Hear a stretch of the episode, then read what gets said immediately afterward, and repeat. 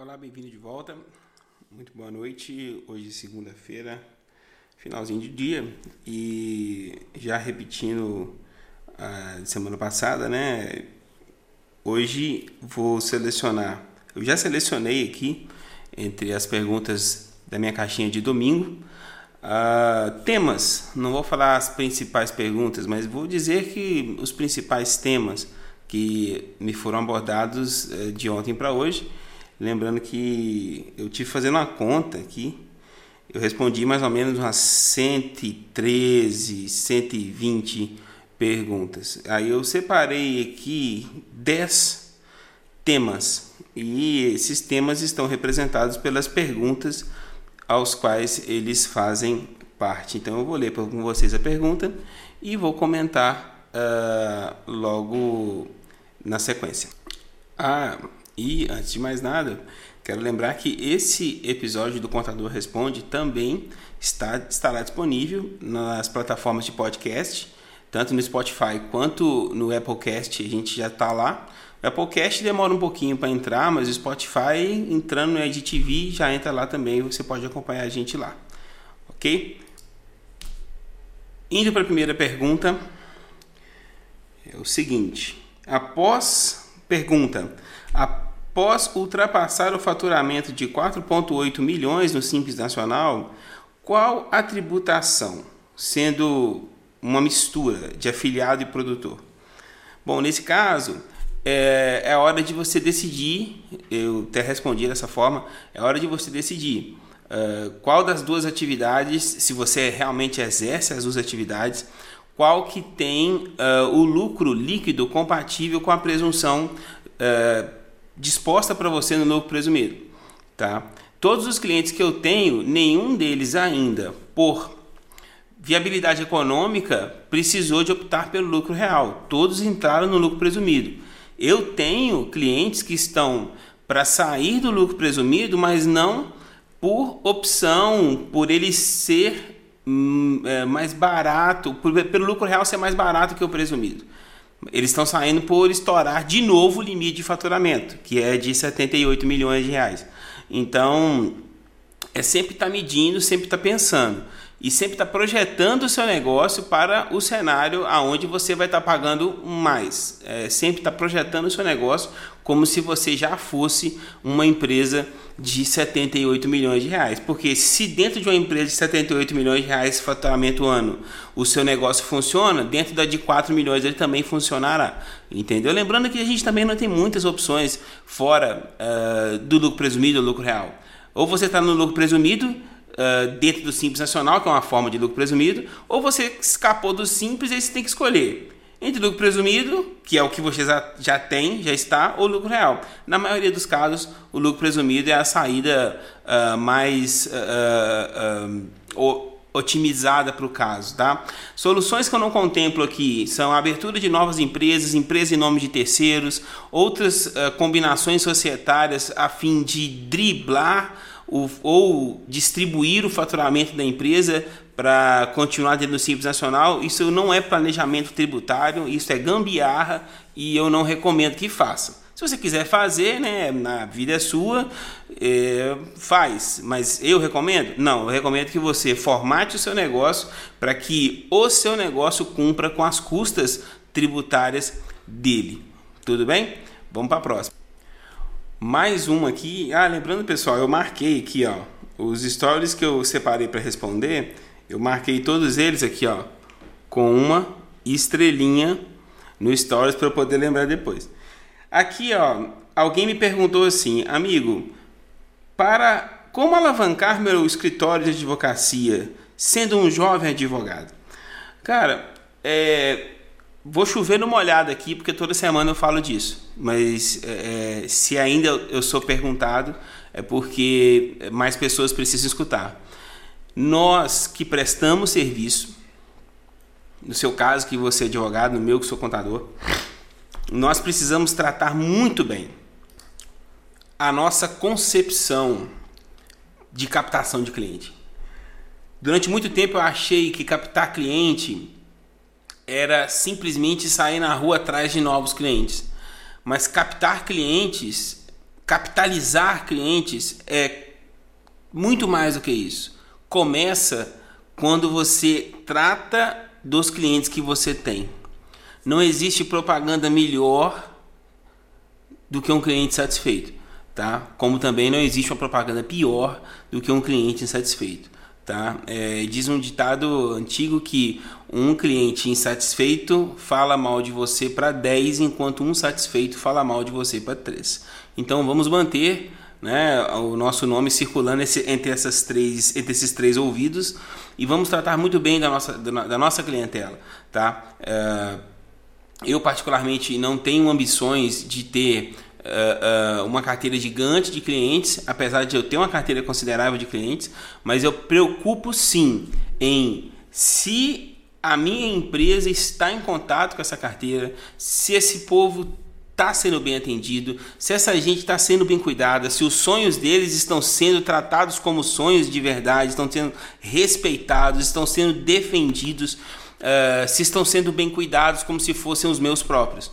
Então, esse carinho, esse cuidado, esse afeto, esse, essa paixão com a coisa dos outros é, é o que faz com que o nosso cliente prospere, com que o nosso cliente reconheça o nosso serviço, o nosso trabalho e faça sim aquela que é a melhor propaganda de todas, né? Quando um cliente te indica gratuitamente, tá? Pelo ele se sente bem indicando você para uma outra pessoa.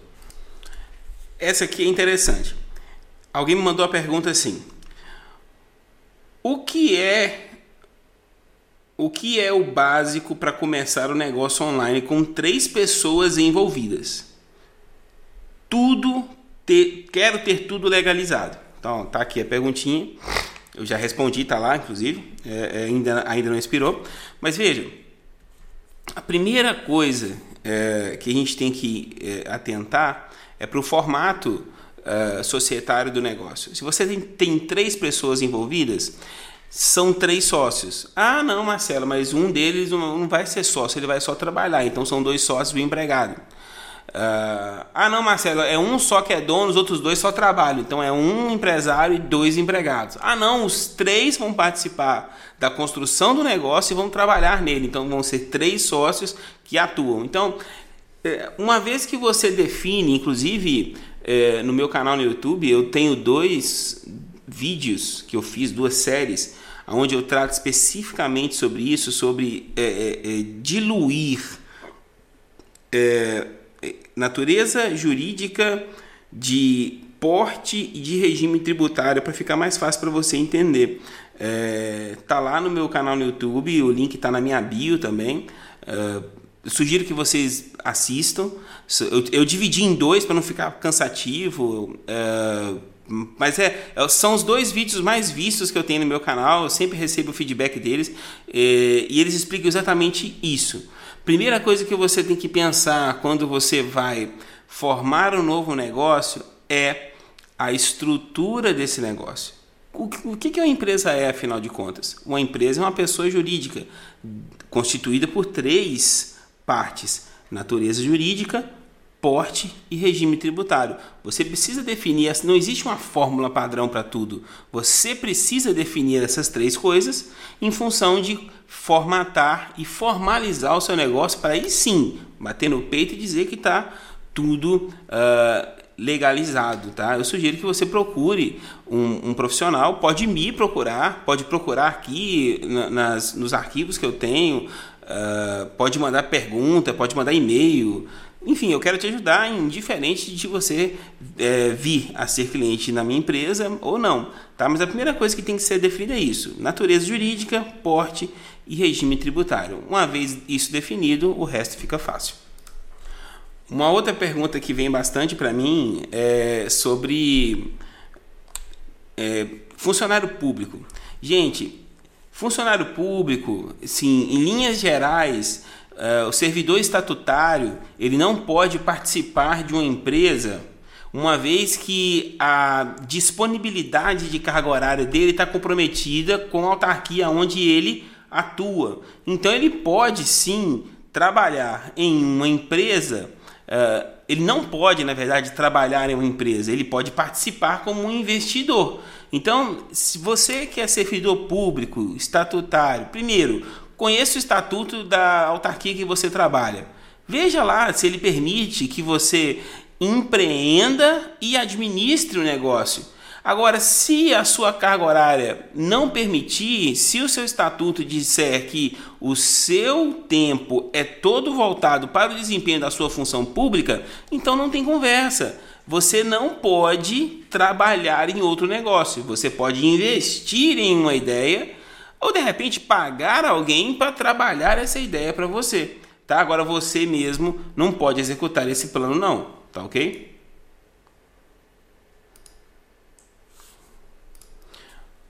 Essa aqui é interessantíssima. É, alguém me perguntou o seguinte: tem um, um comércio físico e queria saber se é possível alinhá-lo ao digital. Veja bem, pessoal, vamos concordar aqui. Quem não digitalizou processos, relação, uh, forma de entrega, está ficando para trás. E eu digo isso, não é de hoje. É, eu estava pesquisando nos meus arquivos na empresa essa, essa semana passada e eu descobri que o meu primeiro cliente que eu é, fiz um serviço para ele de abertura de empresa, registro no CREA, eu acho que era uma construtora, isso mesmo, é, foi em 2015. Eu nunca encontrei com esse empresário pessoalmente, todos as, os nossos tratamentos foram feitos via telefone e videochamada. Uh, uh, ou seja, um, é um processo que é na época, não existia processo digital na junta comercial, os processos eram físicos, mas eu mandei para ele, por correio, ele, ele assinou que tinha de assinar, autenticou que tinha de autenticar de, de cartório, fez o vídeo de cartório lá na cidade dele, devolveu para mim, como a junta comercial é um, é um, uma, um órgão estado de jurisdição estadual, eu consegui que na minha cidade ir fisicamente a, a, ao posto junta e protocolar o processo dele e finalizar a empresa dele. Mas eu, nós estamos em 2020, tem no mínimo cinco anos que eu já estou investindo na digitalização do meu negócio. Então, a internet, eh, trabalhar pela internet, principalmente agora em tempos de pandemia, virou uh, um, um, um, hot trend, um, um tópico bem muito falado, mas isso é uma coisa que já vem sendo tendência há no mínimo, no mínimo, no mínimo 10 anos. Tá? Eu acordei para isso há cinco anos atrás. E eu acredito sim que você pode trazer uh, estratégias eh, de digitalização de processos, entrega e contato com seu cliente para o seu negócio. Bem, pessoal, o meu tempo já está esgotando aqui, porque o tempo da DTV também é limitado, mas o, o próximo tópico que eu quero tratar, eu vou gravar um vídeo para o EdTV à parte que é falando sobre uma polêmica gerada e uma confusão gerada sobre abrir um MEI para trabalhar com atividades de afiliado, dropship e infoproduto. Isso não existe e eu vou falar o porquê e as implicâncias disso em um vídeo em separado. Por hora, eu quero agradecer você por estar tá me acompanhando aqui. Quero dizer que esse conteúdo também está disponível nas plataformas de podcast, como eu falei no começo. E fique ligado aqui no meu perfil que a gente vai estar sempre soltando perguntas e pegando os tópicos mais uh, uh, questionados, os que mais provocam uh, discussão e vamos estar comentando sempre aqui e colocando na segunda-feira no ar para que vocês possam ver novamente. Tá? Sobre a relação do MEI e o marketing digital, eu vou gravar uma de TV ou YouTube de repente essa semana e anuncio para vocês. Um grande abraço, fiquem com Deus.